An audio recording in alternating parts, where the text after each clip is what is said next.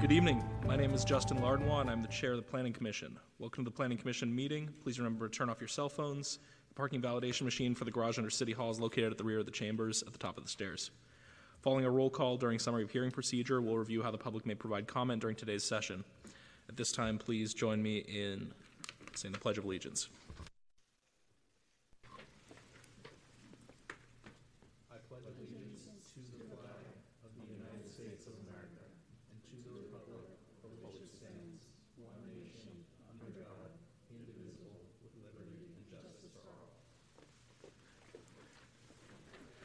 Thank you. Uh, now we'll go to roll call. Uh, my name is Justin Lardinois. I'm the chair. I'm here. Vice Chair Ellis Wise. Here. Commissioner Barosio. Here. Commissioner Bickford. Here. Commissioner Cantrell. Here. Commissioner Casey. Here. Commissioner Garcia. Here. Commissioner Oliverio. Commissioner Rosario. Commissioner Tordios. Here. And Commissioner Young. Here.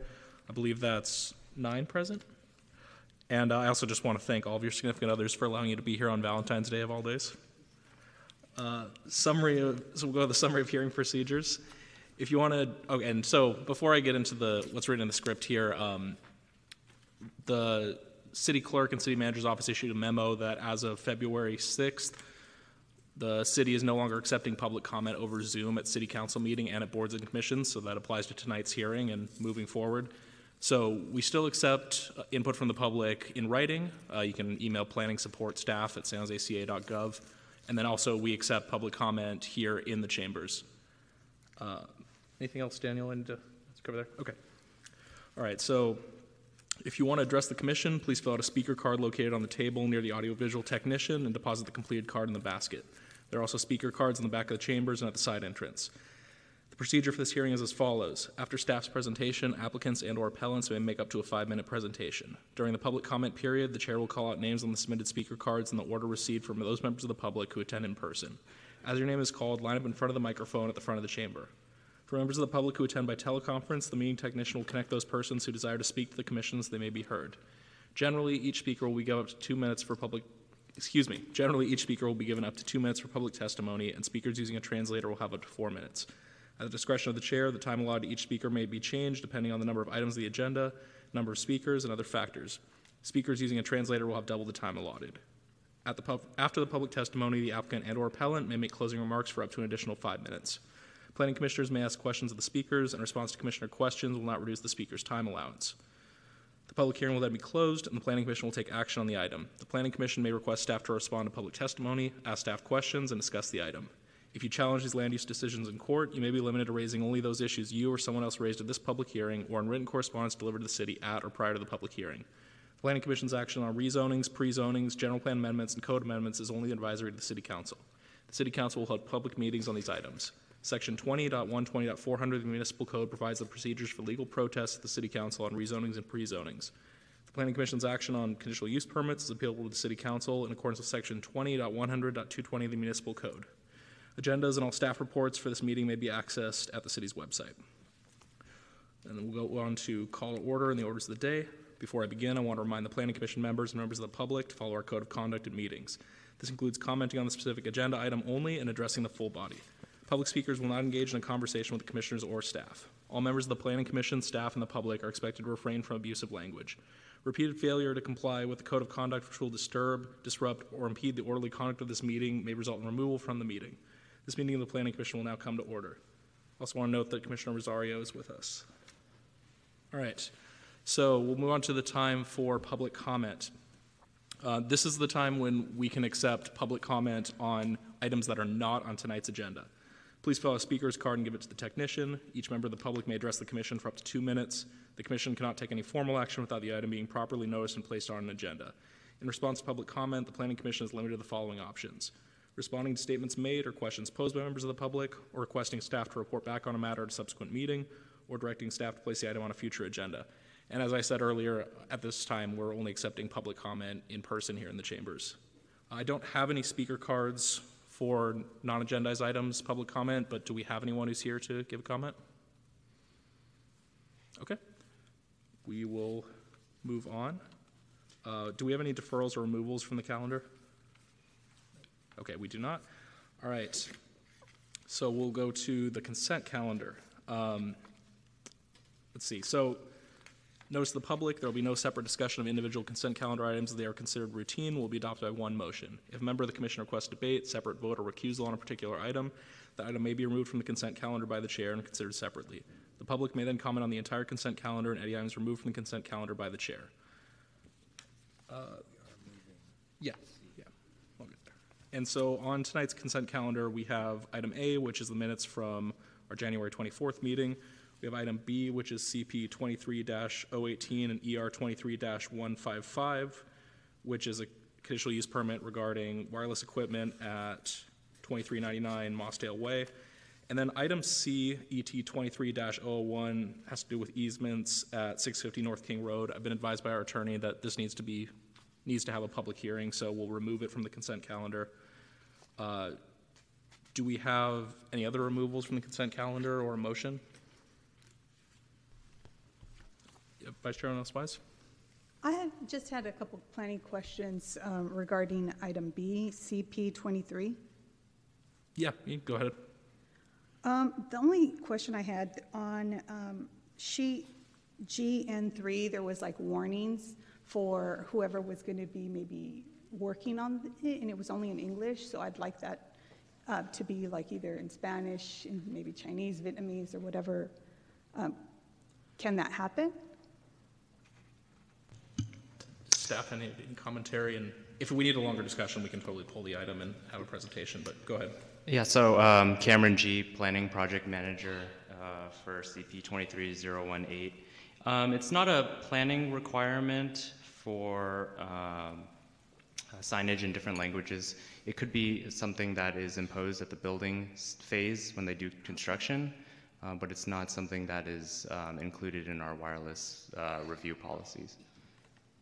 And just one other thing, I mean, of course, just for safety reasons, and because obviously we are such a large multicultural community, and there's people of a lot of different ethnicities that might not speak English that are working on a cell tower. I mean, of course, I'd like to see that it would be in, in you know, other local languages. Um, and then there was something about an in lieu fee for trees, and then I saw that there was obviously no landscaping required because it was um, So I didn't know if they had paid an in lieu fee for the trees? Yeah, for the trees, there are no tree removals with this one, um, so they would not, it- it's not an applicable um, condition Oh, Okay, for, yeah, for in lieu fees. okay, perfect. I also just want to note Commissioner Oliverio is with us. Um, Okay, so do we have a motion to approve item A and B? Motion to approve items A and B? Okay, there's uh, an item, or motion from Commissioner Casey to approve items 4A and 4B from the consent calendar, a second from Commissioner Oliverio. And before we go any further, do we have any public comment on either of those items? This is uh, the minutes and the conditional use permit for the wireless tower. Okay, looks like we don't. Uh, And don't see any other hands up, so we'll go to a roll call vote. Vice Chair Ornelas-Wise, Yes, Commissioner Barosio, Yes. Commissioner Bickford, Yes. Commissioner Cantrell, Yes.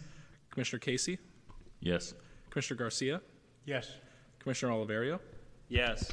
Commissioner Rosario, Yes. Commissioner Tordios, Yes. Commissioner Young, Yes. and myself, yes. That is 11 yes, 0 no, and 0 abstentions. So that passes. And as I mentioned earlier, um, item 4C, ET 23-001 will need to have a public hearing. So do we have a staff presentation for that item? Good evening, Chair and members of the Commission. Uh, I'm Patrick Kelly, Supervising Planner, here for Angela Wong, the Project Manager. The applicants have petitioned the Planning Commission to release a 1991 covenant covenant of easement over the property for ingress, egress, and emergency access, because ingress and egress is no longer required. Emergency access is still required, however, so a new covenant of easement for emergency access only is proposed to replace the old covenant. The fire department has reviewed the new covenant of easement and determined it is adequate for the required emergency access. The petition itself should have been included uh, as an attachment to the staff report, so as has been provided to the commission earlier today. And I'll also read into the public record for the hearing the essential information for the petition. The petition states it is for release of covenant of easement for site development at 650 North King Road, and the applicant is shown to be D- BTC3, San Jose Logistics Center Limited Partnership, and the petition was signed on April 19th, 2023. Staff recommends the Planning Commission grant the petition to release the 1991 covenant of easement and accept the proposed replacement covenant of easement. This concludes staff's report.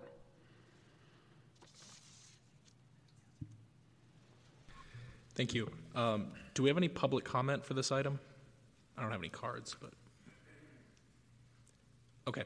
Um, Any commission discussion or a motion? Motion to approve the staff recommendation? We have a motion from Commissioner Tordios and an emphatic second from Commissioner Oliverio. If there's no further discussion, we'll go to a roll call vote. Vice Chair Nellis Wise, Yes. Commissioner Borosio, Yes. Commissioner Bickford, Yes. Commissioner Cantrell, Yes. Commissioner Casey, Yes. Commissioner Garcia, Yes. Commissioner Oliverio, Yes. Commissioner Rosario, Yes. Commissioner Tordios, Yes. Commissioner Young, Yes. myself, yes. 11 yes, 0 no, 0 abstentions. Item 4C passes. Great. Move on to item 5, the public hearing. Our first item is item A, ET 23-003, which also concerns a covenant of easement, this time at 525 North Capitol Avenue. Do we have a staff presentation for this item? I do. I'm going to wait for, Sure.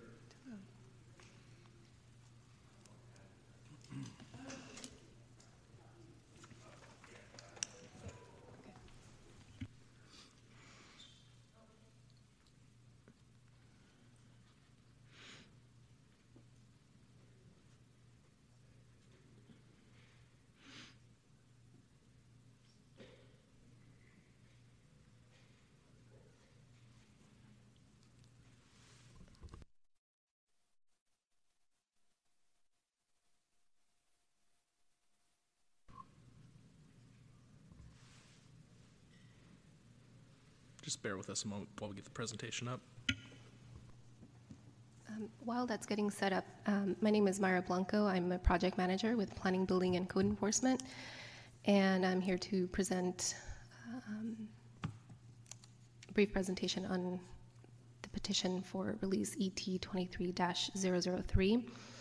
Um, I would also like to read into the record the application for the petition. This was provided to the commissioners and is now part of the public administrative record.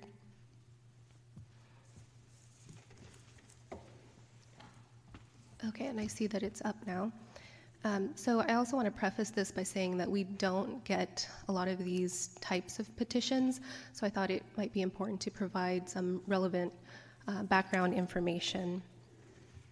The project site is located on the west side of North Capitol Avenue, approximately 175 feet south of Gemelli Way. The 0.97 gross acre project site is vacant except for a concrete pad and was previously approved as a commercial office space under a larger mixed-use signature project known as the Orchard. The plan development zoning and plan development permit allowed 188 residential units, 108,000 square feet of commercial space, and a public park. The project site was envisioned as a commercial space with a surface parking lot. Next slide, please. As a condition of approval for the plan development tentative map of the Orchard project, the applicant was required to dedicate on the final map public use easements, including the subject shared parking easement. A covenant of easement for shared parking involving parcels 2, 3, and 4 was recorded in document number 237-72246 on October 10, 2017.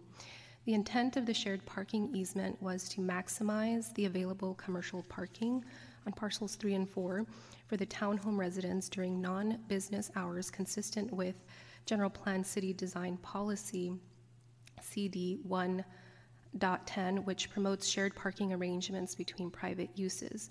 In other words, the parking would serve as courtesy overflow parking and was not required to address deficiencies with the overall project.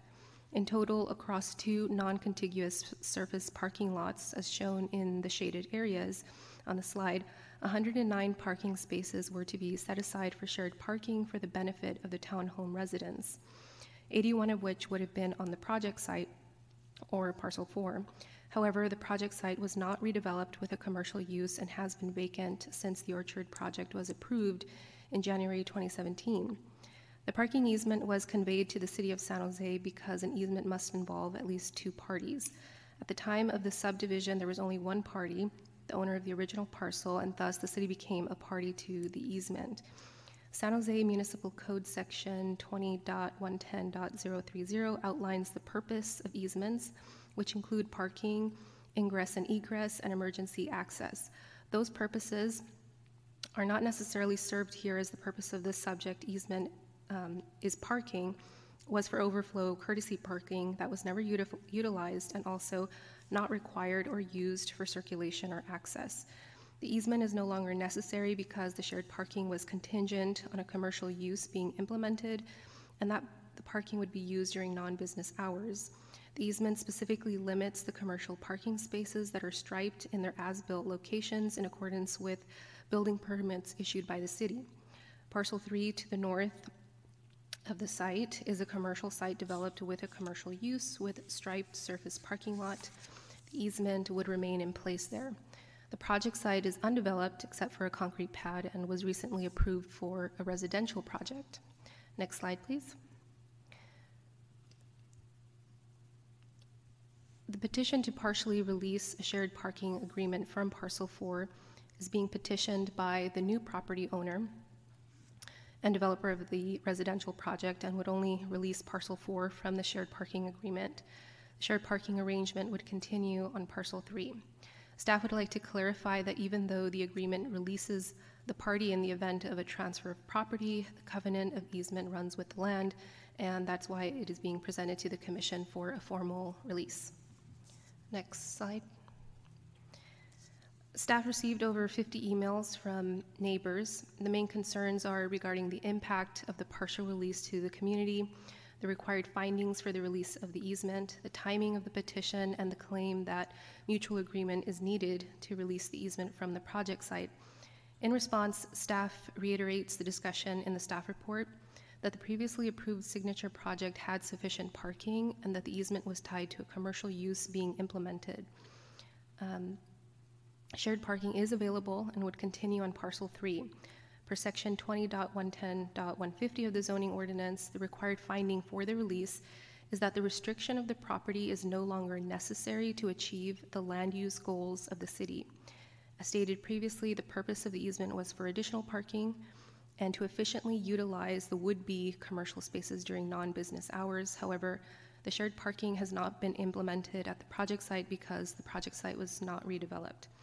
On September 1st, 2023, file number MP 22-011 was approved and is an SB 35 ministerial permit to allow the construction of a five-story affordable housing um, project. The affordable housing project fulfills the affordable housing goals of the city, specifically facilitating the provision of housing sites across location, type, price that respond to the needs of all economic and demographic segments of the community. Additionally, the city's parking ordinance was updated in December of 2022 to no longer have parking minimums for development proposals and to favor other modes of transportation. Therefore, staff can make the findings that the restriction is no longer necessary to achieve the previously envisioned commercial land use goals of the city. Instead, the release would now facilitate the development of an affordable housing project and minimize parking. Lastly, pursuant to section 20.110.110 of the zoning ordinance, a petition for the release of a covenant of easement may be made by any person. The code doesn't have um, specific timing requirements. Uh, and I also want to speak to the existing masonry wall. The wall is on the western property line. This masonry wall uh, will remain as part of the new residential project. There will be no vehicular connection to the townhome development. Uh, the applicant has confirmed that they have communicated with all involved parties, um, and they are available on the line in case of additional questions. Thank you. Thank you. Does that conclude the presentation? Uh, Actually, I'm going to make staff's recommendation. Apologies. Sure, no, no need to apologize. So therefore, staff recommends the Planning Commission consider the categorical exemption in accordance with CEQA guidelines, section 15305 for minor alterations and land use limitations, and adopt a resolution approving the petition to partially release a covenant of easement. That concludes my presentation. Thank you very much. We'll go to public comment from here. I have one speaker card um, from Christopher Lewis. So go ahead, come to the podium. You'll have two minutes to speak. Um, and also, if anyone else wants to speak on this item, just please feel free to line up behind on the stairs.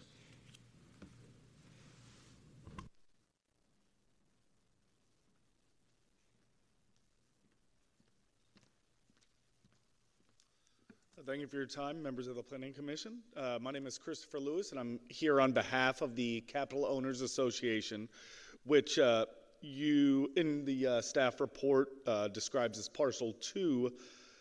Um, It is the uh, association's position that uh, the release of the covenant easement with respect to the parking easement on Parcel 4 uh, really violates a consideration of the original agreement between, you know, that was envisioned during uh, the advent of these uh, parcels and the development of these parcels.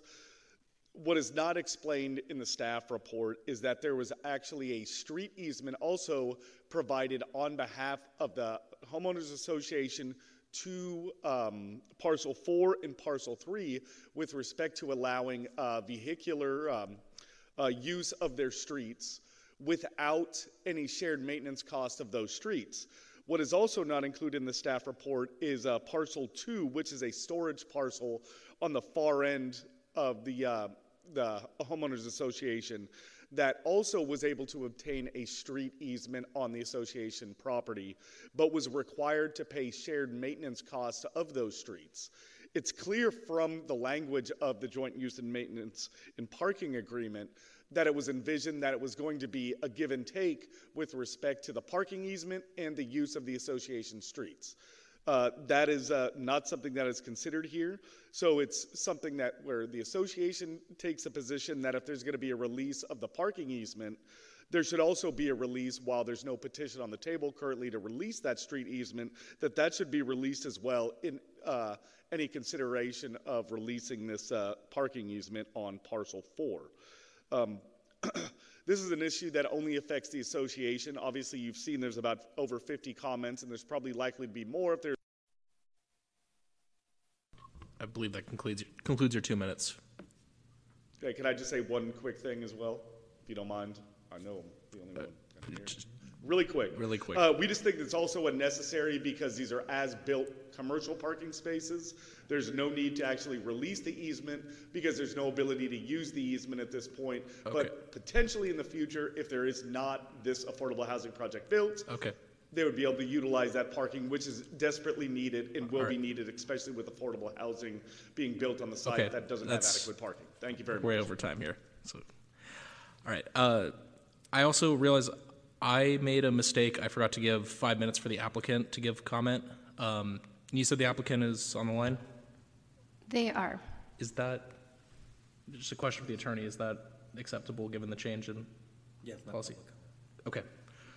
All right. Um, so let's get the applicant on for their five-minute comment, and then we'll take any additional public comment, and then we'll go back to the applicant for another five minutes.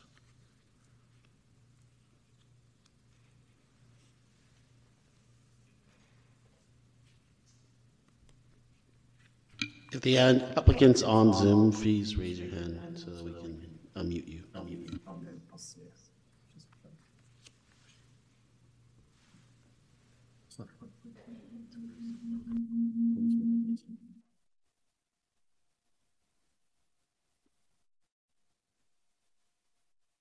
Chair, it doesn't seem like the applicant wants to speak, but we'll give an opportunity at the end if they want to speak Is after that- public comments. So, Robert, what, Yeah, they've been, the app- applicant has been promoted. The name Oh. is Teresa Hi, this is Bukowski. Teresa Bukowski Okay. with Community Development Partners. Can you hear me?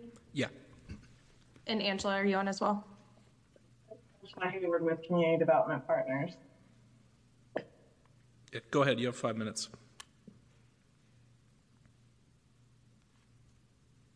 So Teresa, go ahead. Hi, my name is Therese Bakalski. I'm the Senior Development Manager responsible, or managing uh, 525 North Capitol Avenue. Um, This project is providing a 160 units of affordable housing, um, including units for uh, permanent supportive housing, um, VASH veterans, and general affordable.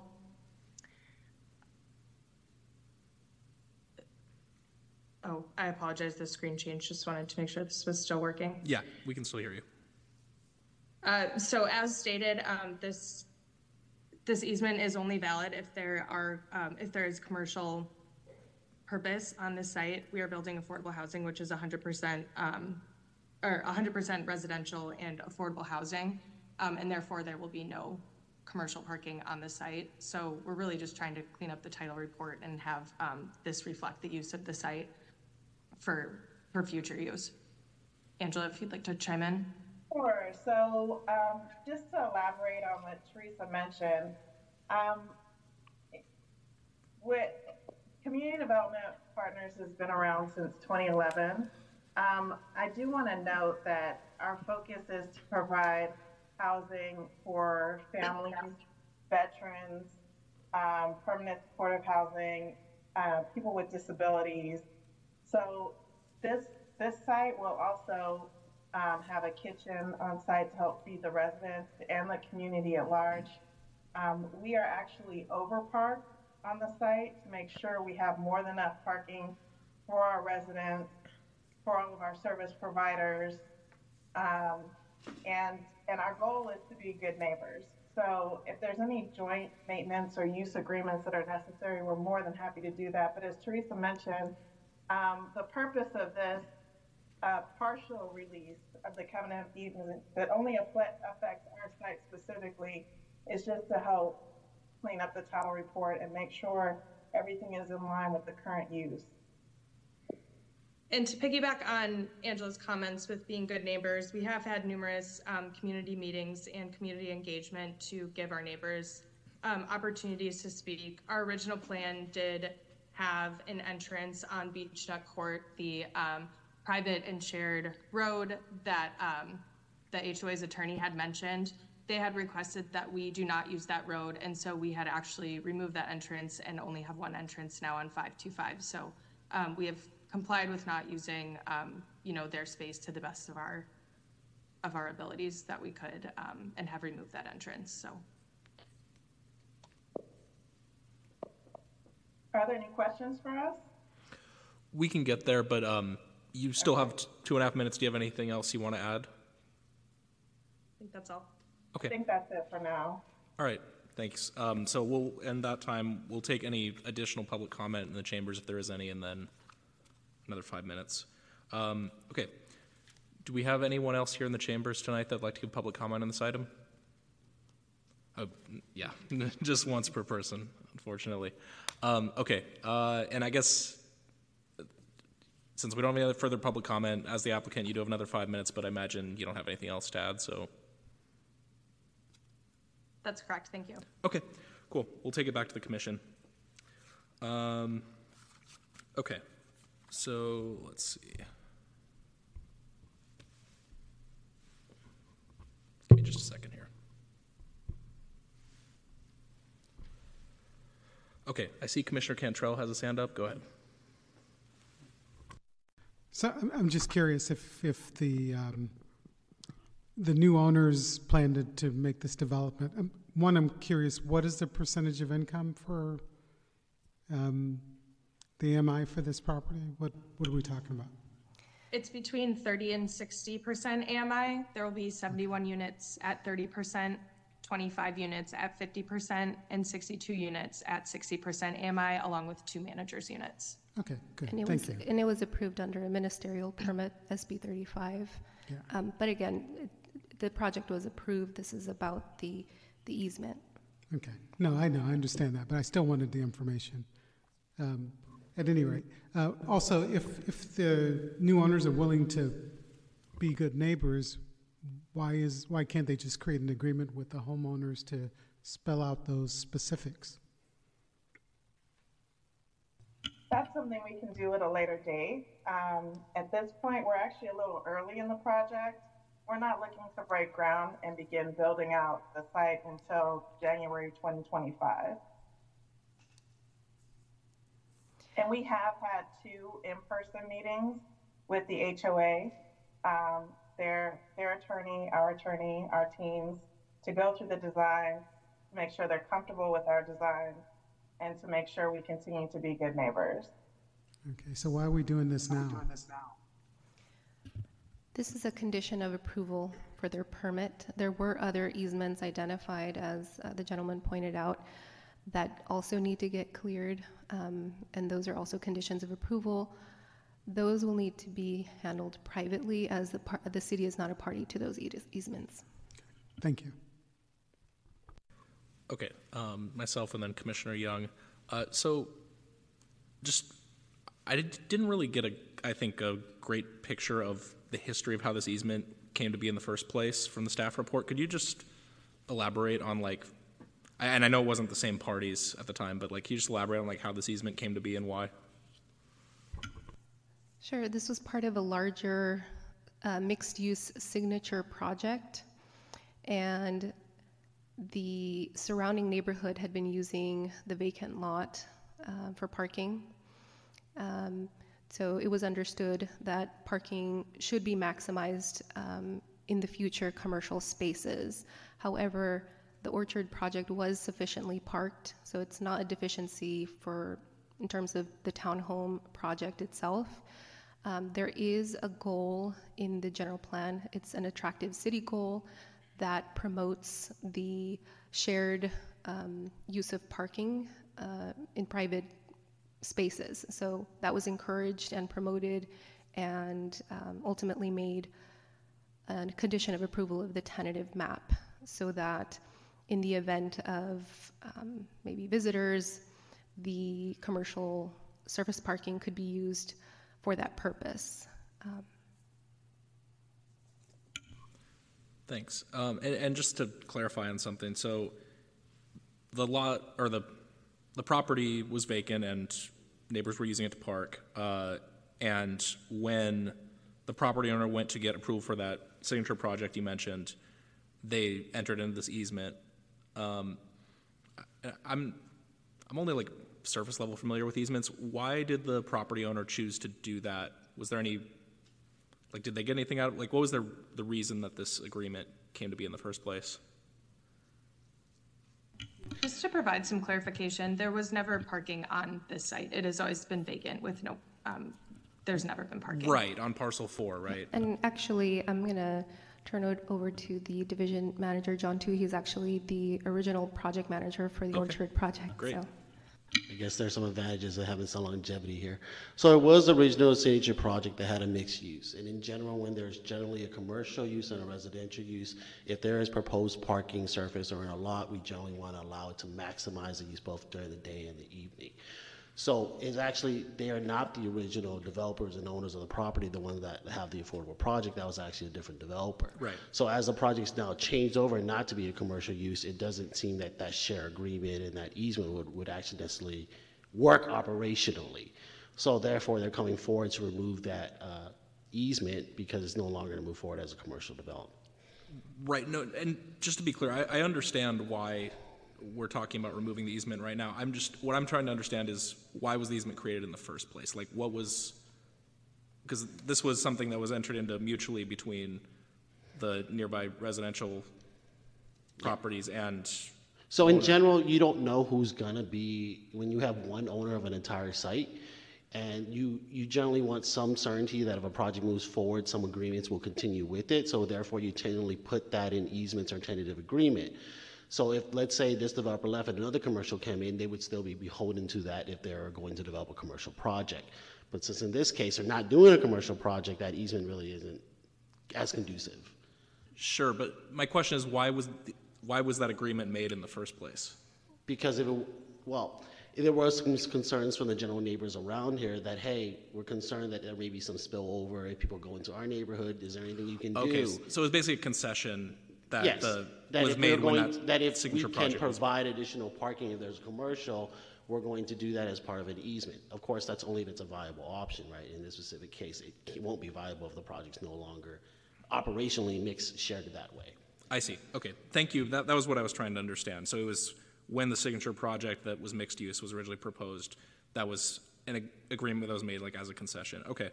Um, so just following up on that, so just in general with this type of easement, it's at the city's discretion, like whether it's granted or whether it continues to exist. I just, again, I'm not really familiar with the legal mechanisms here, so I'm just is that normally how it goes? Yes, the planning commission is the decision maker. Okay. And, gotcha. And so basically staff is saying that this easement was created in, because of the commercial element of this previous mixed-use project, and it's staff's position that it, the easement's no longer relevant because it's now a purely residential project. Okay. Thank you. I, I really appreciate that. I was just trying to get that background and, um, the whole situation around it.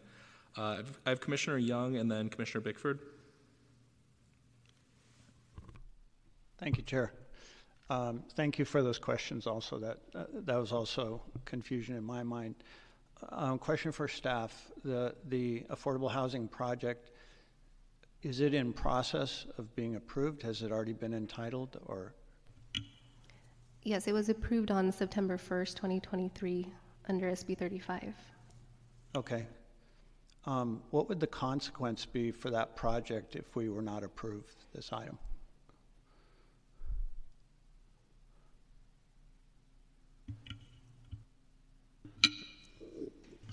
Since, um, since the release of the covenant is a condition of the permit, then, um, they would not be able to satisfy the permit conditions and would not be able to pull building permits to start construction. Okay, so just so I, thank you, that, just so I'm clear, they would not be able to get a building permit for their affordable housing project if this were not released, correct? Correct. Okay, thank you. And actually, if I could just ask a follow-up question, sorry to jump ahead here. Um, given that the affordable housing project was approved under SB 35, that, you know, it's a ministerial approval process mandated by state law, what would be the consequences for the city if we didn't approve this, e- this change of the easement and they weren't, the developer wasn't able to pull building permits? Yeah. I don't know that I can answer that question. I don't know if our attorney wants to chime in. Yeah, I mean, there's, there's really nothing we could do, right? If, if they're not going to be able to satisfy the conditions, we can't move forward with the project. So Right, would we be penalized? Is that your Yeah, question? basically, is that violating SB 35, is what I'm asking, if we were to not approve this change to the easement? Um, I'm, well, I think we back up a little bit because um, I'm happy to look into that further, but really what we're talking about is the easement being a property interest, right? That this HOA or this, these residents now hold. And this is more than just um, something that we, you know, can just void, right? You need to hear the parties. This is a public hearing where all sides get to present their evidence and their testimony to decide whether or not that interest is of use or still needed. So that's what you're voting on tonight, is whether or not they can, if this is no longer an interest that is needed or is something that they can demonstrate they need for their residents, then you can vote however you wish to vote. But it's, um, that's what we're here to discuss. Um, and as far as the SB thirty-five project, that's not really what this is about. Fair enough. Um, Commissioner Bickford and then Commissioner Cantrell? Thank you. Um, I'm not sure whether this is for staff or for the, the, the gentleman from the homeowners association, but the homeowners association clearly wrote in and said they have a concern. But my understanding is that this parcel, there's a wall between it and they've never parked there. So do, do I misunderstand that? I'd like some clarification. I- I think it's, yeah, it's That's in order to ask a question of the speaker. So, yeah, if you want to come back to the podium and answer the question.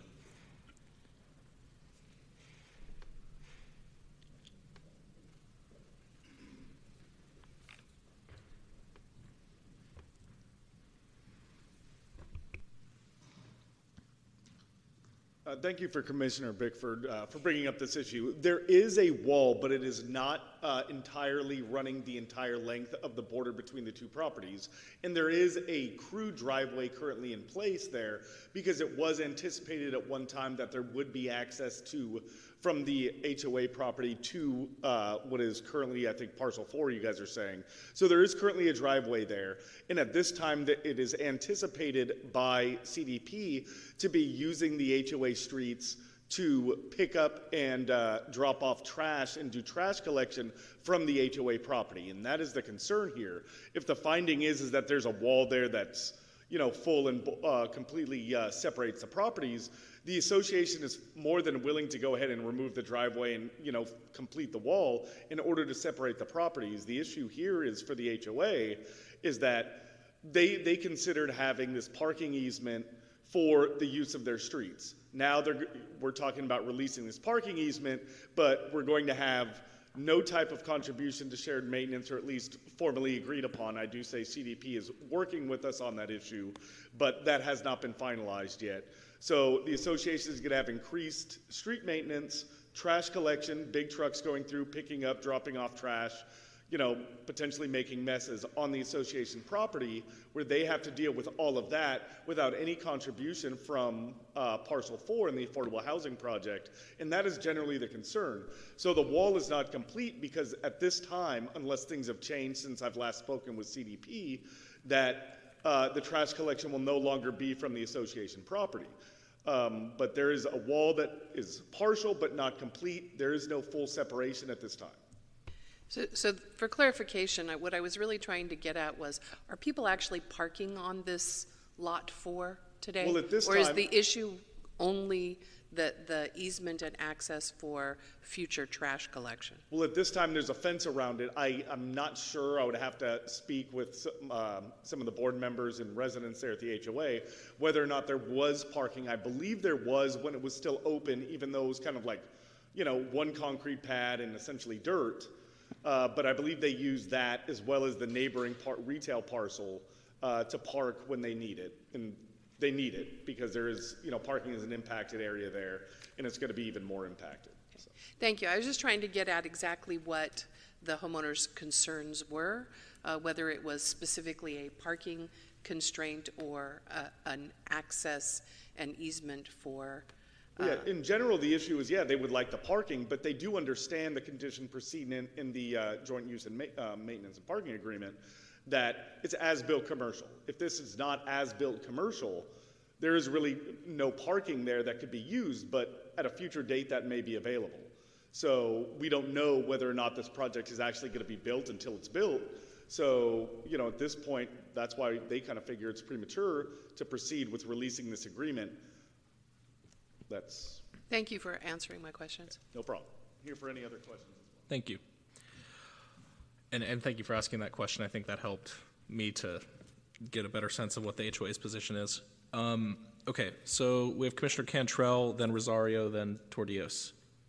I didn't move you down, did I, Tordios? Okay, good. Go ahead. Actually, it, it seems like this might be a little premature. I'm not sure. Um, we, we know there won't be any shovels in the ground on this project for at least a year. Is that correct? That's what I heard the applicant state. Yeah, that's what I thought I heard. Um, and getting this this um, permitting done is that required at this time? Is there something that um, makes this permitting need to happen now in order to continue forward? It- Yes, it is a condition of approval. Most um, permit conditions are prior to the issuance of a building permit or grading permit. Right, but the is the permit required at this moment? Could it could it be done a little later, given the parties time to negotiate something they can agree upon?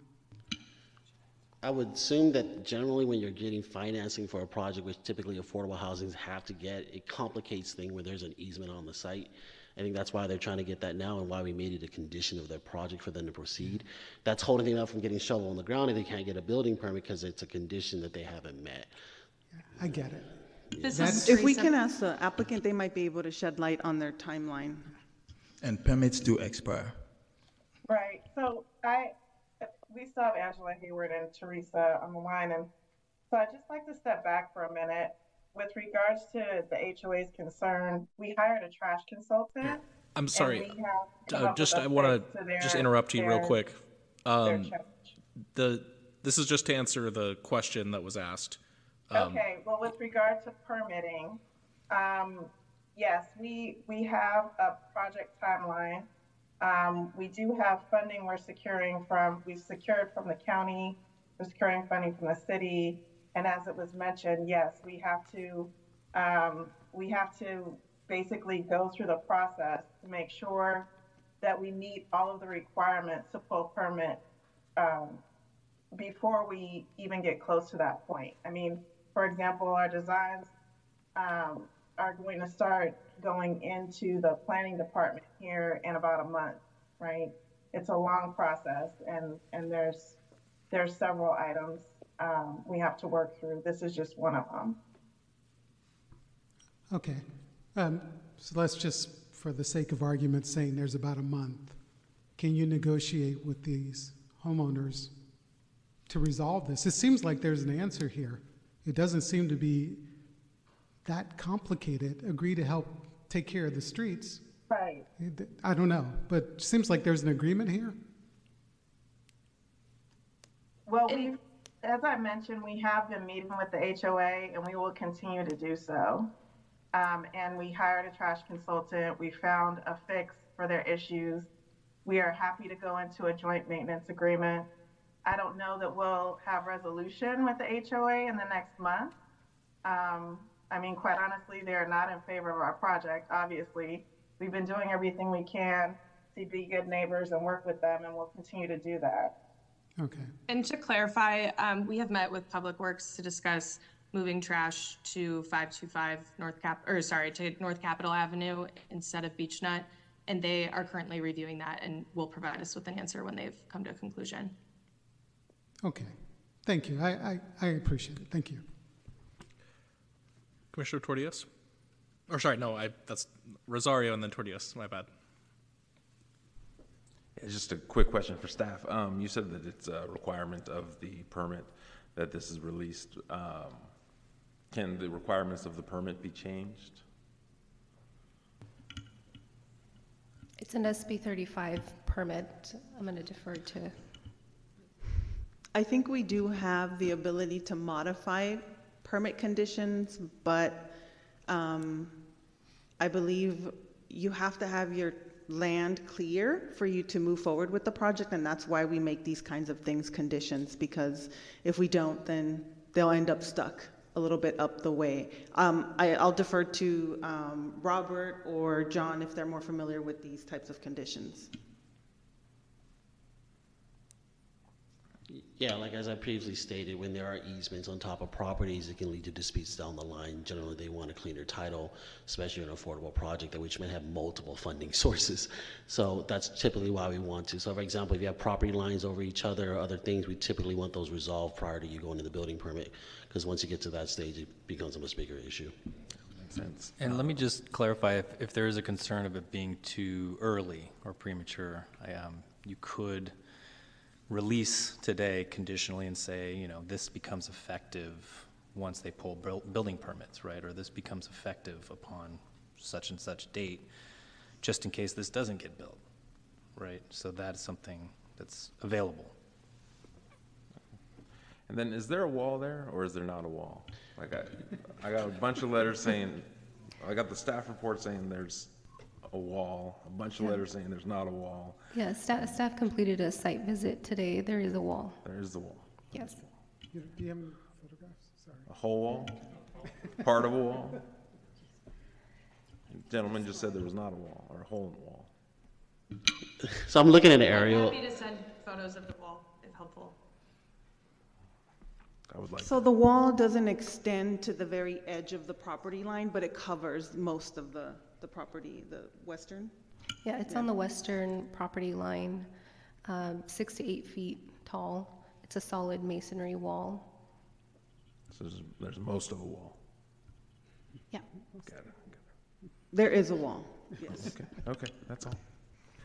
I I just want to say, I don't know there's some jokes and laughs on the dais, but just remember this is a serious issue that people care about. So I I don't want to be a wet blanket, but I also just want to point that out. Uh, Commissioner Tordios? Thank you, Chair.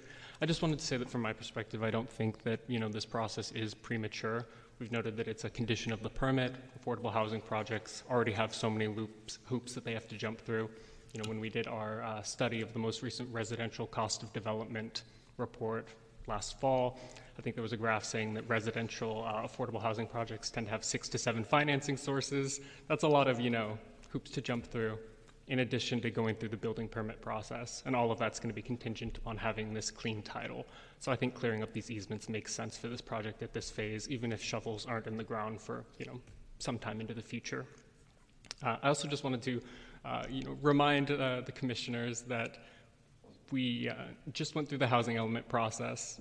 According to HCD, we're supposed to build over 20,000 units of affordable housing over the next seven years. I think this is a project that has been sitting vacant for six, seven years, and we have a developer who wants to build 160 units of affordable housing, including some supportive housing units. That's something that's difficult for me personally to say no to, and I think I'll be supporting this project. I have Young, then Borosio, then Cantrell. Thank you, Chair. Yeah, just to um, echo Commissioner Tordios' comments. um, So we had an easement that was for a commercial building that was not built. And now we have an affordable housing project, as Commissioner Tordios said, that we badly need in the city and already has to go through many hoops and hollers to get approved. So I'm not inclined to, um, to be opposed to release. I'm going to actually make a motion to approve the staff recommendation on this item. Second. We have a motion from Commissioner Young to approve the staff recommendation, and then a second from Commissioner And it- Tordios. Just, if, if I might, um, just wanted to remind the commissioners that we are voting on a petition to release a easement. This is not the project. This has nothing to do with SB 35. I don't want that to cloud your judgment. I just want to make sure that you all understand that. And uh, this is a property interest held by one parcel over another parcel. So that's what we're doing here. Um, But just keep that in mind. Thank you. Thank you. And then acknowledging the motion on the second, we'll continue discussion and then vote on it. Commissioner Borosio and then Commissioner Cantrell. Hello. Hello, good evening. Um, so, quick question. Does, does the HOA lose any leverage with the passing of this resolution? It sounds like there is this underlining fear that if we push through, that the conversations in good faith that are being mentioned may now be more one-sided. Is that, is that accurate? Um, Meyer Blanco, Planning Division. As stated previously, there are other easements that need to get settled privately.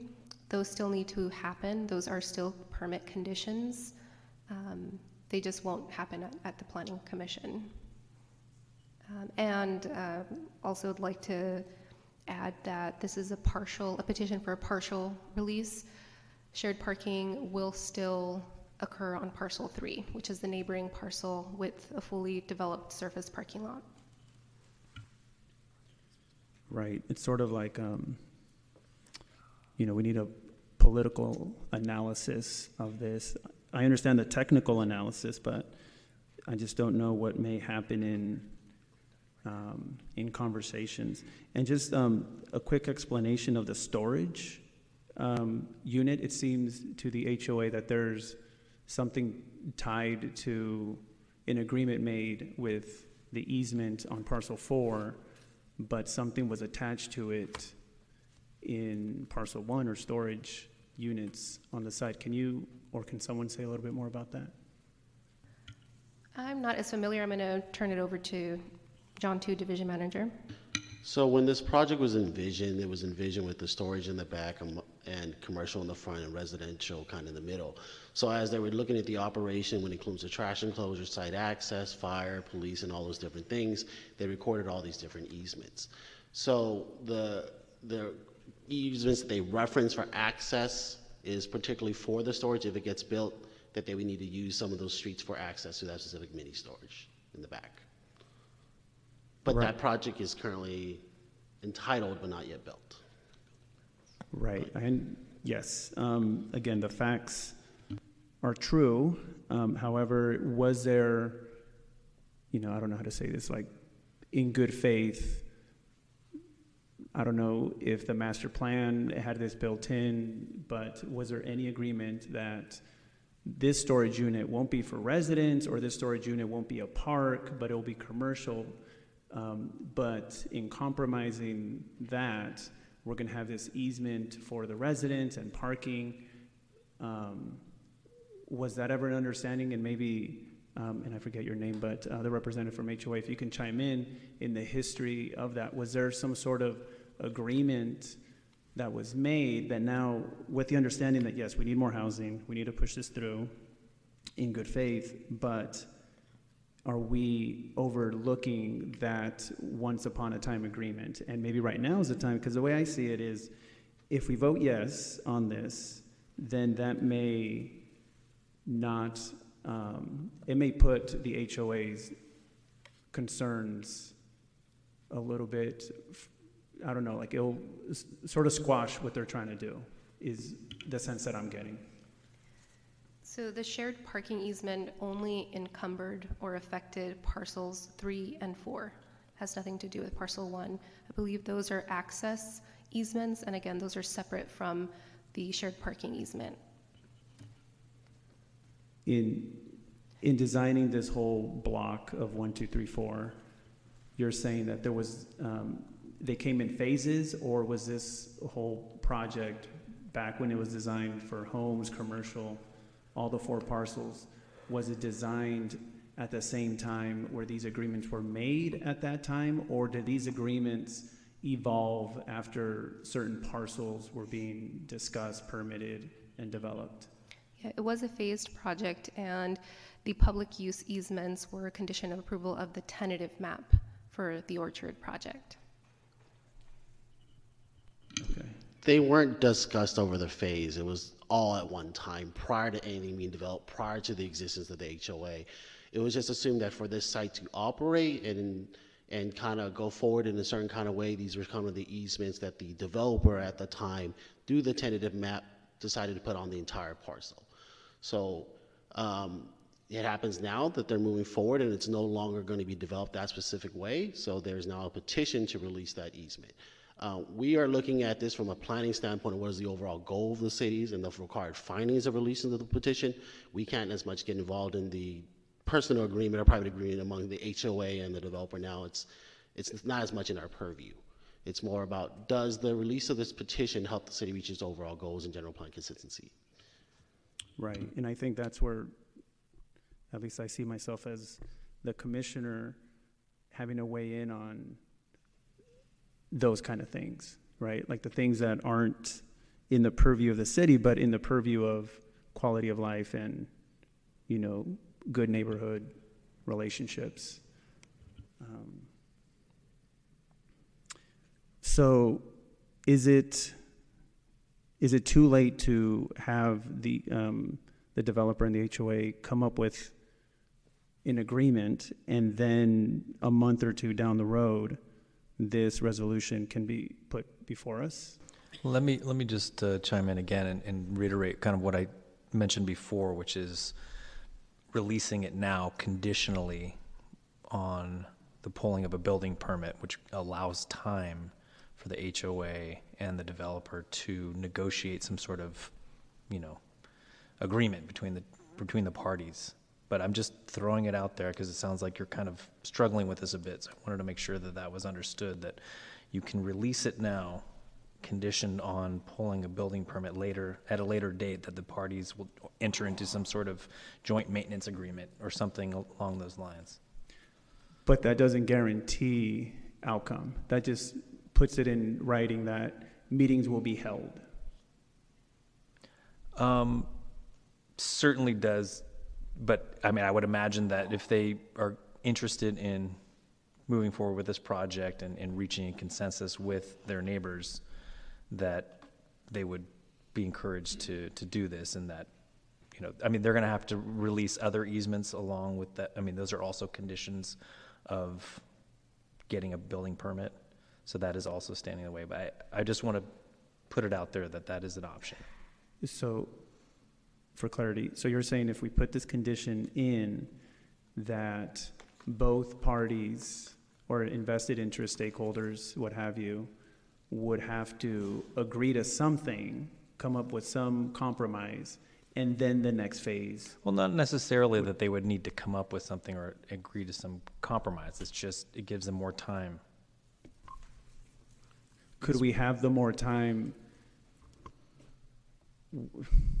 Well, and, and I'll just say, like, the reason why this is happening now, which has been kind of discussed on the dais here, is that um, these projects takes a long time to, with funding, with, with pulling building permits, all of that is a long process, and this is part of that process, and this is one of the initial stages of that process to clean the title. Right. I just, I just, thank you for the clarity. I just, I just fear that, um, in, you know, I mean, the cup half empty perspective is that we do this, um, but it, it doesn't, it doesn't get finalized. So for me, part of the process is to tie up loose ends, um, you know, clean up the mix up and the misunderstandings first. And then with that urgency of wanting to pull permits, of wanting to get financing, that will make sure that these conversations happen ASAP.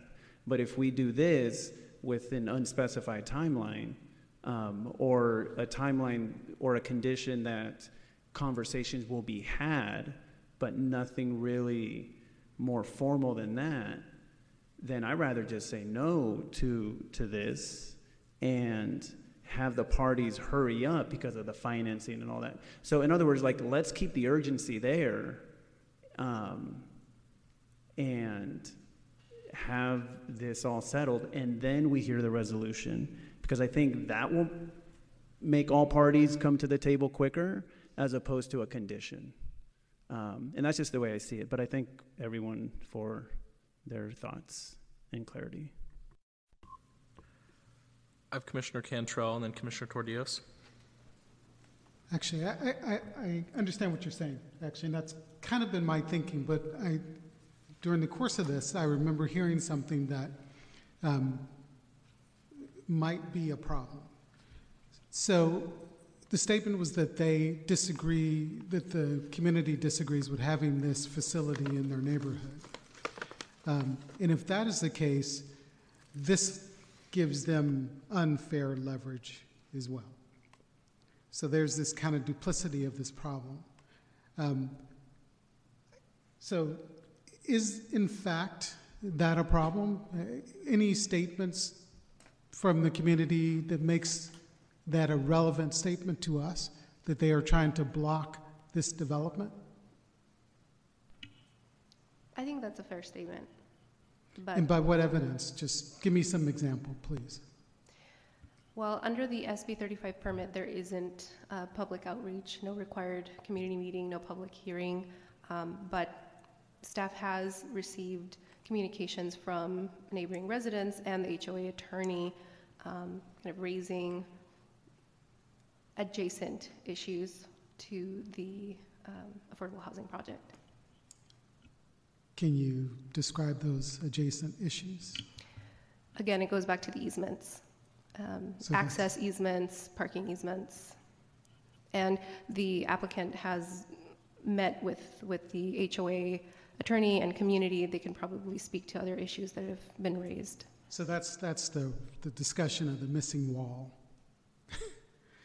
that, that missing part of the wall gives access to their community. That's my assumption. Yes, and just to clarify, the, the project would have um, its wall extend, actually, to the property line. Okay. So, I don't know if that's relevant, but Okay, I, I get it. I respect all the opinions in the room here. Um, but I'm, I'm going to be inclined to say yes because I, I think I think I see something happening here that happens a lot. Um, and I, I think if there is an interest to negotiate and resolve this, it will happen. Uh, if there is no interest, it, it will block. Um, though I do think that this is premature, I still believe that. I think there's time. Um, but I, I, I don't think we can afford to allow this type of activity to block development as well. So, thank you. Uh, I have Tordios, Ornelas Wise, and then Oliverio. Thank you. And I appreciate Commissioner Cantrell's comments there on, you know, some of the neighborhood opposition here and how that factors into these ongoing negotiations. I think you asked if there's any evidence of, you know, this neighborhood opposition. And I actually found as I was preparing for today's hearing, looking at, you know, street view images of the site, uh, a petition on change.org with over 1,200 signatures titled Protect Homes and Schools from Homeless Housing that is specifically about this project. So I do think that an element here that has been largely unspoken is that there are people who aren't negotiating in good faith and do just want to prevent this project from being built, which is something we see, unfortunately, pretty frequently when it comes to affordable housing generally and homeless supportive housing specifically. Uh, so I think that that is something that we need to acknowledge. Thank you. Vice Chair Ornelas Wise. Hello. Um, I just wanted to make sure my mic was working here. um, what we have before us is a petition for partial release of a com- covenant of easement for shared parking on the subject site, right? And it, it looks like it's currently fenced off, and they're not even using it for parking. So for me, it's really easy to say yes we could step right outside, we could look outside the windows here and we could see people sleeping on, on, on the floor. Um, so I'm a mom with small children. I love parking close, really close.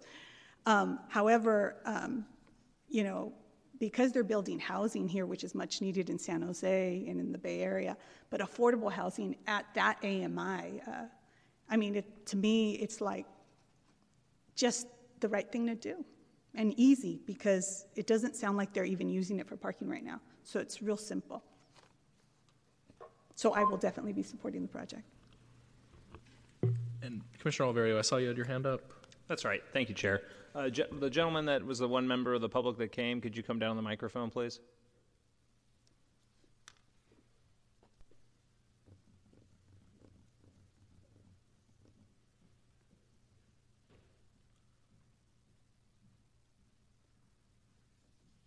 And I apologize, are you on the board or are you representative? No, I'm a legal counsel for the, uh, the association. The board is contracted with you to represent them? Yes. Correct, got it. So, um, so overall, the understanding is, is that the resident, when this project was approved in its entirety as a signature project, that there were certain rules in place to make everything work out well. With the SB 35 application, which denied the public from any public hearing or any ability to comment, we now have this level of detail uh, that we have to rectify. Um, are, so let's, a couple questions. Do you genuinely believe the residents of the HOA are using the, this as an opportunity to try to forestall a project? Or do you believe it's really just about money? Meaning the money the HOA has to pay to maintain property?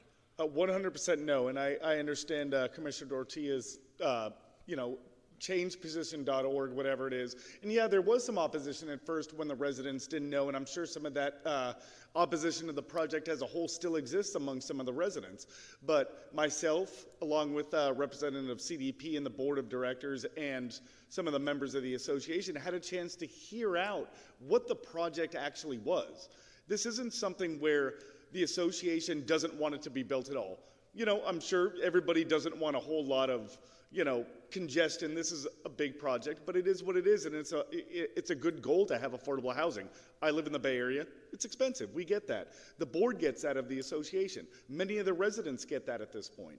The concern and the only concern at this point right now is that they feel that they had a property right that is being taken away, and they're going to be forced at this time to be able to have to share their streets and incur the cost to maintain those streets without any compensation. And uh, Commissioner uh, Borosio, and I apologize if I get your name incorrect or pronounce your name I, incorrect. I just want to say this is just to answer the question Commissioner Oliverio asked. But so I, to- I think this goes to the entire thing here. No, I know, but it's not an opportunity to a- pontificate forward on the issues at hand here. trying. I, I think if this there's is something you want to share without referencing a commissioner, I think that's better. right? But it, it's, this is, we're, this isn't a public comment, this is just an answer to your question. Fair enough. Yeah. I thought I was answering his question. I know it's a think it was long-winded too. I was- answer, Well, but- I- I didn't know what the last You know, next there's a lot of, gonna a lot of folks Look, been I need speaking everybody the to stop HOA for a second here. their No, can you intentions, please and turn that's the not it. microphone off, John? Look, uh, look, I'm, I'm trying to run an orderly meeting here. You specifically referenced you wanted to speak on something that another commissioner said. This was just the time to answer the question from Commissioner Oliverio. And Commissioner Oliverio, if you have further questions I do. for him, yeah, go right ahead. But I just, I want to make it clear, this is not a time for further public comment. I think you want to turn his microphone back Yeah. on. Okay, great. And then, do you feel that CDP has been a um, a good partner in this negotiation? I mean, what's your view and assessment of them in this process? Uh, they've definitely, you know, we have been working together fairly well. Not recently, as there's the communications and the response time has slowed. Uh, so there's a concern, obviously, on the HOA side that the discussions are going to stop at this point, particularly if this is uh, released, because then it gives them no incentive uh, anymore to be able to proceed with our discussion. We we'd like to resolve this thing when it comes to the streets, and the you know the parking is probably gone if this thing gets built. Right. They understand that. And we just when- want to make sure that every, their interests are represented here, and by losing this, they lose the ability to have any type of leverage in those discussions. Do you believe the private easements still allow you to have a conversation with CDP, or do you believe you'll be ignored if this action happens? Well, it, it depends on uh, what happens. They are working, from what I understand, CDP is working on, you know, with the trash consultant to move their trash location. I believe if that is addressed, then there's probably going to be no issues between the HOA and, and CDP building this project. That is the primary issue that we're dealing with at all at this point. We're not dealing with stopping the project. They're not dealing with getting parking. This is it. Great. And with uh, releasing this, uh, loses the uh, association loses any ability to have leverage in those discussions to be able, and to ensure that CDP acts on the things that they said they were going to do. Okay, thank you. I'll have you pause for a second there. And then, is the applicant still here? We're here. So, um, applicant, you know, as you can see, the conversation from the planning commission wanting to make sure that people are taken care of. I mean, is it, it- do you fully intend on concluding or bargaining in good faith to resolve this item? And I mean, do you, how long are these? Do you foresee these conversations or obstacles to the conversation taking? Well, we're, we're trying to expeditiously wrap this up. Um, and as, as he mentioned, yes, we hired a trash consultant. We believe we have a fix. It's been submitted. It'll be submitted as part of our plan. We will not have the trash pickup in the area where the HOA has expressly made it clear they do not want us to pick up. We are happy to enter into joint maintenance and joint use agreements. We, we respond quickly and actively whenever they reach out to us. And we met with them for over two hours um, last summer. I think it was July. We sat with the HOA in person, and we'll continue to do so. Thank and you. to Appreciate also that. CDP is not just the developer of this community. We are also the long-term owner. We do not sell our properties, um, so we will be the neighbors um, of the HOA for at least you know the compliance period of 15, 55 years for this project. So our intention and goal is to be a good neighbor, not just through the completion of releasing this easement, but for the entirety of the project. Um, we also have our attorney in the uh, in the room, and we would like her to speak. She asked if um, we could give. her Thank you. And I just want to clarify, you mentioned card. two hours you met with them in July of 2023? Yes, that is correct. Okay, We and then for the last six for two months, have you had discussions? We have. We get emails monthly and Okay. respond to them from the HOA. Okay. Uh, I, I just wanted to understand if, you know, if both parties are going to work in good faith to resolve something here, because I understand the action of removing the easement does put the HOA in a different position. Um, Um, it actually doesn't put the HOA in a different position. I'm good, Uh, thank you. Was mentioned Okay, before. let- I'm let's, good, thank uh, you. Yeah. All right, and, And uh, then, and then since the attorney's here, I, I guess we should hear from that person. Well, i- if The we have a- applicant's attorney? Yeah, no, I say if we have a question for the Yeah. developer's attorney, we can totally do that, or the applicant's attorney, but. I know you're being paid by the hour, so get on So- down here. Oh, Okay, do you, do you have a question? For the I for do have a question. Okay. You have to come in the microphone. Yeah, just, um, and, and just for the applicant's future reference, the, the five minutes we gave earlier and the additional five minutes would have been a time if you wanted to have your attorney give additional comment, but we can totally ask her questions. Good evening. Thank you. And could you state your name so we know? Sure. My name's Linda Klein. I'm a land use attorney with Cox Castle Nicholson, and I represent the applicant. Great, thanks, Linda. Um, so, from your perspective, do you see this as uh, something that is just a matter of time and can be resolved, or do you see them as irreconcilable differences between the two parties? So I would say that when we met, it felt a little chilly. Um, that's just my perception. Um, I will say I have not been copied on correspondence, although the HOA knows that um, CDP is represented. So that's a little concerning to me as an attorney. Um, but I do think CDP is just really good at what it does. They want to be good neighbors. They are long-term owners. They, it doesn't work for anybody. Like you all have neighbors. It doesn't work if you you and your neighbors don't get Sure. along. Okay. And there are other things that these parties need to agree to. And, and from what you understand, this real garbage pickup thing, it sounds like we're there. CDP agrees, HOA doesn't want it there, they're in agreement, they just have to. Correct. And, and staff has to approve that, is that correct, as a condition of permit? Public Works has to approve that. Public Works, okay. And does, and, and there's no one from Public Works here, right? There is. Hi. Um, and do you think that's gonna be a no-brainer as far as approving that? There's a senior engineer on the line, Michelle Kimball. Good evening, Chair um, and Planning Commissioners. Um, In terms of Public Works, yes, we are evaluating the, um, the trash pickup um, along Capitol Avenue. Um, I don't foresee that as a major issue in terms of, of access um, for the site, in terms of the, of the access, ingress, egress issues that they're having on uh, the, the- the private, um, private street. Great, thank you. I've, those answered all my questions. I'm happy that people are talking, understanding the conversation. Ideally, we'd like these things resolved before we get here, but it's not always a perfect process, so thank you. Thank you. Thank you. Okay, I don't see any other hands up. Do we have any further comment or questions from the commission? And if not, we'll go to a vote on Commissioner Young's motion. Okay, just to remind everyone, um, we have a motion from Commissioner Young with a second from Tordios to approve the staff recommendation. And the staff recommendation is, staff recommends the planning commission take all the following actions. Consider a categorical exemption, excuse me, consider a categorical exemption in accordance with CEQA guidelines section 15305 for minor alterations and land use limitations, and adopt a resolution approving the petition to partially release a covenant of easement for shared parking. We'll go to a roll call vote on this. Vice Chair Ornelas Wise? Yes. Commissioner Brosio? No. Commissioner Bickford? Yes. Commissioner Cantrell? Yes. Commissioner Casey? Yes. Commissioner Garcia? No. Commissioner Oliverio? Yes. Commissioner Rosario? Yes. Commissioner Tordios? Yes. Commissioner Young? Yes. And myself, yes. That, I believe, is nine yes, two no, and zero abstentions. Is that correct?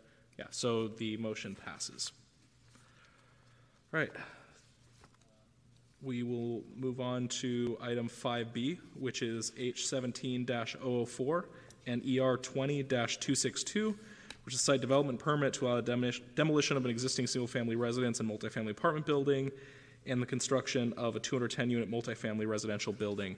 Do we have a staff presentation for this item? Hi, Alec. Uh. Evening Commissioners, Alec Atienza, Planning Project Manager on the Development Review Team. I've got a presentation I'm going to share on Zoom. Give me two seconds.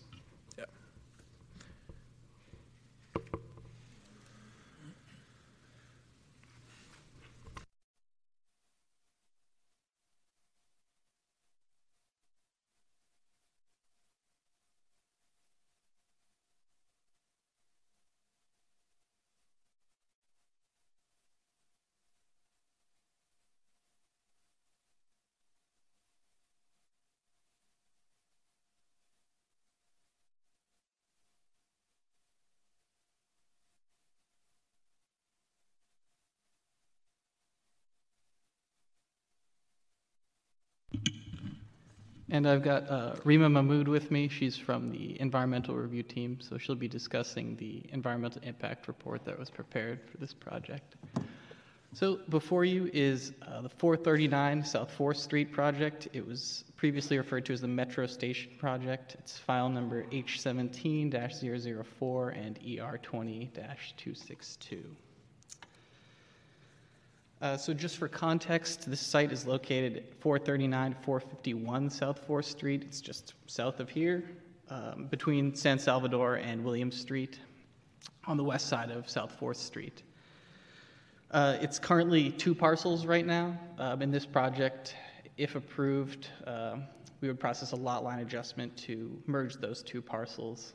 Um, it's developed with an existing 30 unit multifamily apartment building as well as a single family house that was actually previously used as a, a photo store. So the site has a general plan land use designation of downtown and is zoned downtown primary commercial. We just call it DC. Um, so just as a reminder for DC downtown primary commercial, uh, in downtown we don't have any uh, maximum height limits. Those are set by the FAA.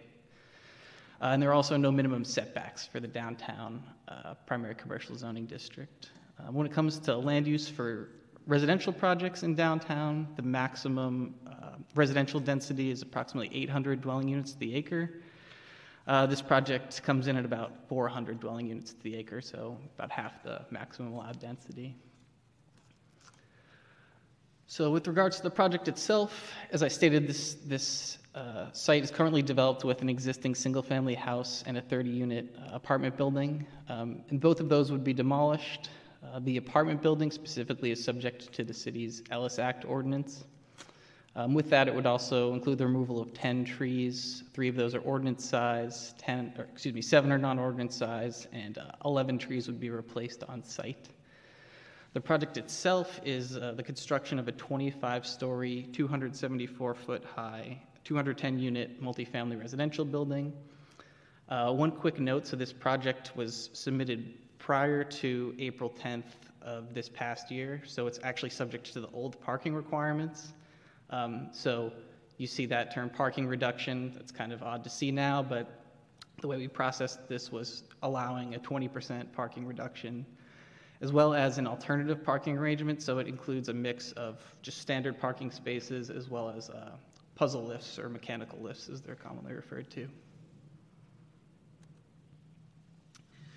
Um, so just in terms of project review, uh, this project was you know, reviewed for conformance with the general plan as well as the municipal code.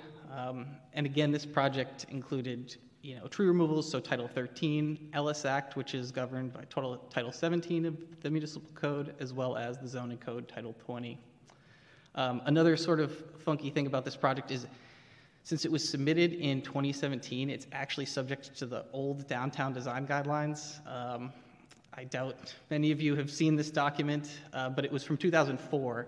Uh, the most recent downtown design standards were adopted in 2019, and I will just point out that the applicant did willingly um, agree to uh, comply with most of the current downtown design guidelines, but uh, in terms of review for objective quantifiable standards, we have to review for the downtown design guidelines from 2004. Uh, with regards to public outreach, uh, we've held multiple meetings on this project. Uh, the most recent one we held in uh, March of 2022, and that was a joint EIR scoping meeting as well as a, a community meeting. Um, with regards to CEQA, I'm going to pass it off to Rima, and she's going to give you a rundown on the environmental review portion of the project. So the city prepared a supplemental environmental impact report, and this was supplemental to the Downtown Strategy 2040 EIR. Uh, this slide gives the dates on which the city accomplished all of the environmental review procedures that we needed to do. If you could move to the next slide, please. The significant impacts of the project were related to nesting birds, construction, air quality, noise and vibration, and agricultural chemicals in the soil. There was one significant unavoidable impact related to cumulative noise impacts that was identified for the project. Even with the implementation of mitigation measures, this impact would remain significant because of all of the construction that is proposed for the downtown area. Next slide, please. Uh, the city received just one comment letter during the public comment period, and that was from Valley Water on the draft SEIR. Valley Water provided several clar- clarifications to the text of the draft SEIR. Those clarifications were included as text changes to the draft SEIR in the first amendment to the draft SEIR. Valley Water did not raise any new issues, and recirculation of the EIR was not required. A letter was received this morning from Lozeau Drury LLP, representing Laborers International Union of North America, Local Union 270, and its members living in the city of San Jose. Staff and city consultants have reviewed the letter and determined that the letter does not raise any new issues that rise to the level of requiring recirculation of the draft SEIR. The project's impacts brought up in the letter related to air quality, greenhouse gases, energy, and noise impacts have been addressed fully in the draft SEIR.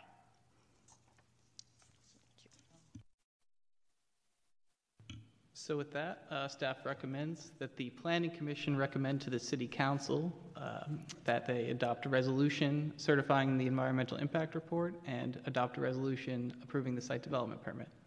Uh, and so with that, concludes staff presentation, and the applicant is here. Thank you. And I don't think it's too often we have a project that was submitted before any of us were on the planning commission. Uh, all right, so yeah, we will now take five minutes for a presentation from the applicant.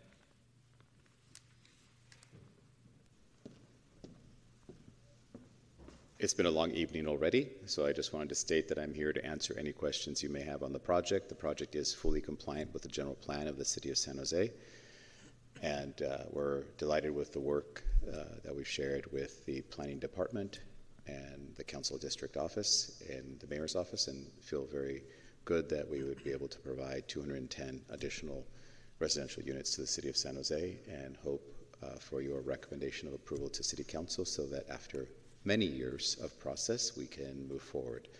Uh, hopefully, the process will be expedited sometime in the future when uh, things are uh, changed a bit. Look forward to that day. Thank you so much for your time. And just to clarify, are you Sal Caruso? I apologize. Yes, I am. Okay. No, I just asked because I have your comment card. Yes. Um, okay, so that concludes your presentation? Pardon me? Does that conclude your presentation? Uh, yes, it does, and I'll be available for any responses if there's anything to rebut. Okay. Or if you have any questions, of course. Thank you very much. You're welcome. Do we have any members of the public who would like to give public comment on this item? This would be the time for it. Doesn't look like we do. So, um, Mr. Caruso, you have another five minutes if you'd like to speak, but otherwise we can just go to the commission. All right. He said no. All right. Uh, so we'll return to, if I can get my tablet back. Here we go. Okay, I see Commissioner Bickford, Commissioner Cantrell, and then Vice Chair Nellis Wise. Thank you, Chair. Um, I have a question about the, the property itself, 4439 South 4th Street. Uh, are you the current owner of the building that is there? Or is this a, uh, are they, and, and are you demolishing your own building? I am the project architect, not the owner of the property. Sure. Uh, the owner of the property is the one who is presenting the project and uh, developing the site. Okay, one more question. Yes. I drove by. There's nothing 25 stories, like within a block or two. Yes, Hmm. it's part of, but it's. I feel like it's going to look strange to have one 25 story. Do you have any view? Well, on- there will be two. There's uh, a recently approved project of comparable size directly next door that was approved about one or two years ago. Yeah, the project was called The Mark. Um, I was the project manager, and it's it is right next door. Yeah. It is uh, 20 plus stories. Yeah. And, and to be clear, this area has been designated for high rise for 20, 30 years now. Just, I was looking at it and Yes. going, It'll have company. okay, thank you. You're welcome. Is that, okay. Commissioner Cantrell? I'll keep this brief because we got partners to go home to. Um, what took so long?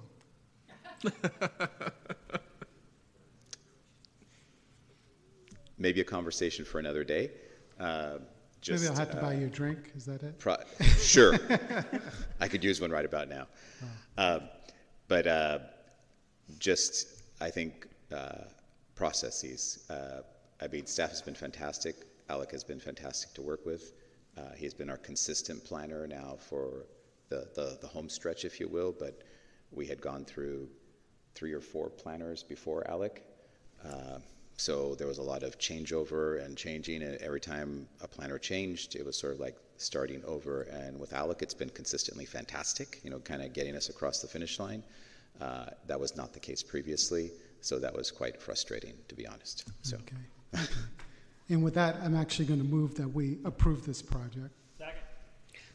All right, we have a motion from Commissioner Cantrell to approve the staff recommendation, I believe, and a second from Commissioner Oliverio. We'll continue discussion. Um, Vice Chair Ornelas-Wise? I have a question in regards to, um, I, I really like the design. I, I think both the architect and the staff have done a wonderful job. And I know Thank it's probably a lot of work to get here, and I think you'll provide a lot of relief housing for students and faculty for San Jose State, so I think that's fantastic. Um, I did have some safety concerns for the, the, the rooftop. I didn't know if there was, I saw when I was looking at the elevations, but I didn't see like a glass that was high enough, so I, I just wanted to know. There, there is glass that goes up higher uh, to provide safety for the rooftop activities. Uh, and it, just a little bit of background, one of the reasons why we are doing a rooftop activity is because San Jose is growing and evolving with time. We need to activate our rooftops to make them livable and part of our living experience, especially if you live in a high rise. Having thousands and thousands of square feet of available airspace that you can actually get air from and see the city skyline is fantastic. I've been around for a long time. I actually sat here on the Planning Commission 30 plus years ago. uh, so I saw, you know, sort of downtown form, the Fairmont Hotel built, the convention center built, all of these beautiful projects. And when Scott's Seafood was built, which was the first kind of rooftop at, I think, six or seven stories tall, that was kind of a big deal. And so now I'm excited to finally seeing these rooftop activities going up at 25, 26 stories so that we can finally have a skyline that's interesting and activated, right? We, we fight to activate our streets and our storefronts. We also fight to activate our rooftops. We have another project under construction, 120 units right now on Delmas in downtown San Jose, also with the full rooftop activated area, roughly 15,000 square feet of rooftop that'll be available for its residents. So places for people to come together, creating community spaces, outdoor community spaces, I guess. Yeah, I think that's fantastic. I hope other uh, developers model that. I really did like the Thank you. I wanted to see if there was any uh, play area for children. I saw in the staff report play area for the dogs, but I'd like to see a play area, you know, for the Also children. for children, having seven children and 10, almost 11 grandchildren now, uh, there is also play activity for kids as well. Okay, good, good. That's what I like to hear. And what about energy efficiency of the building? Uh, the building, uh, I, if I'm not mistaken, it also is uh, LEED certified compliant uh, and is using all of the proper technology to be LEED certified. Background uh, I designed the first LEED platinum multifamily project in the state of California, and that was back in 2012, so a long time ago. It was the first one in the state, the fifth in the country. Okay, that's great. Everything I wanted to hear. Approved. Yeah. Thank you. Thank you. Commissioner Tordios and then Oliverio? Thank you. Uh, one quick question for the project applicant. Just wanted to verify that this is intended to be student housing. That's its primary purpose, yes. Student, faculty, et cetera. Awesome. I think much needed in this area. I was looking at some stats from San Jose State's uh, recent basic needs survey, and I think they reported that over 40% of San Jose State students reported experiencing housing insecurity, and over 11% reported experiencing homelessness. So projects like this very important, especially given that this project will be, you know, subject to the Ellis uh, Act. So my understanding is either 50% of the units will need to continue to be rent stabilized, or 20% uh, affordable units on site. Is that correct, Steph? You got it right, no notes. Awesome. Yeah, so I think this is a slam dunk project. I live Yes. walking distance to this project. I walk past this site every day, getting coffee in the morning. I'm very excited to see this portion of downtown kind of expand and grow upwards. I had one final question uh, for staff, which is not about setbacks per se, but about windows. I noticed that between this project and its somewhat minimal side setback, and then the adjacent high-rise, the Mark, with its even smaller setback, uh, that you know the adjacent windows will be something like 12 feet apart. I think. Is there any minimum uh, that we aim for in these sorts of projects? We, we really don't, we can't really regulate the location of windows, and frankly, a lot of that's regulated by the building code too, for, um, I guess, yeah, yeah. Go for it. Well, I mean, we don't necessarily have a design guideline that says don't have your window face another high-rise window in general. A lot of it has to do with ultimately construction design, efficiency, and other things, so we typically leave it at that stage. Sounds good, thank you. And my final comment here would just be on bike parking. Uh, I recognize in the staff report that we are providing more than you know the required amount of bike parking with this project, uh, but with the caveat that that is based on unit count and not bedroom count. Uh, if you look at bedroom count, it comes out to I think less than one bike parking space for every 10 bedrooms. So if there were any future changes to this project, we'd love to see some more bike parking, especially given that this is intended for students and it's so centrally located, surrounded by the downtown bike network. Uh, so that's my only comment, but otherwise, great project. Thank you. Thank you. Of, uh, Commissioner Oliverio? Yes, I just wanted to share Commissioner Ornelas wise. Uh, there is a park with a great play area uh, two blocks away on William Street. So now it'll actually have people in it, hopefully. Um, and then the other factor is I probably passed this parcel six to 7,000 times in my life. And we've just been waiting for things to happen in the downtown since I was a toddler. Uh, just only hope that the financing comes through at some point. So thank you very much. Okay, I don't see any other hands up, so um, we'll go to the motion from Commissioner Cantrell with a second from Oliverio and have a roll call vote. Vice Chair Ornelas Wise, Yes. Commissioner Barosio, Yes. Commissioner Bickford, Yes. Commissioner Cantrell, Yes. Commissioner Casey, Yes. Commissioner Garcia, Yes. Commissioner Oliverio, Yes. Commissioner Rosario, Yes. Commissioner Tordios, Yes. Commissioner Young, Yes. Myself, yes. That's 11 yes, 0 no, and 0 abstentions. The motion passes. Okay, we'll move on to the final items of the agenda. Item six, referrals from city council boards, commissions, or other agencies. Do we have anything for that? We do not. Uh, Good and welfare, um, do we have a report from city council? Yes, we do. Uh, we have, uh, we haven't had a land use item in city council for almost a month now. Uh, but yeah, this is from January 30th. And um, the city initiated rezoning of eight parcels to align with zoning designation in the, general plan. Uh, PES 1 to SB 1333 was approved. And then um, there was also an approval of ordinance repealing the application of affordable housing overview. The heroes that came through this commission was also approved on January 31st. So those two. Great, thank you. Um, Subcommittee formation reports and outstanding business. I assume we don't have anything for that. Uh, Okay, and then C, commission calendar and study sessions. I have a note here that we'll have a study session presenting the Envision San Jose 2040 General Plan 2023 Annual Report on March 13th, 2024, from 5 to 6 p.m. That's correct. Okay, uh, public record, nothing for that there, and we will adjourn this meeting at 8:08 p.m. Thank you for literally the entire commission showing up on Valentine's Day. I really appreciate it. Have a good night, everybody. It's because we love our city.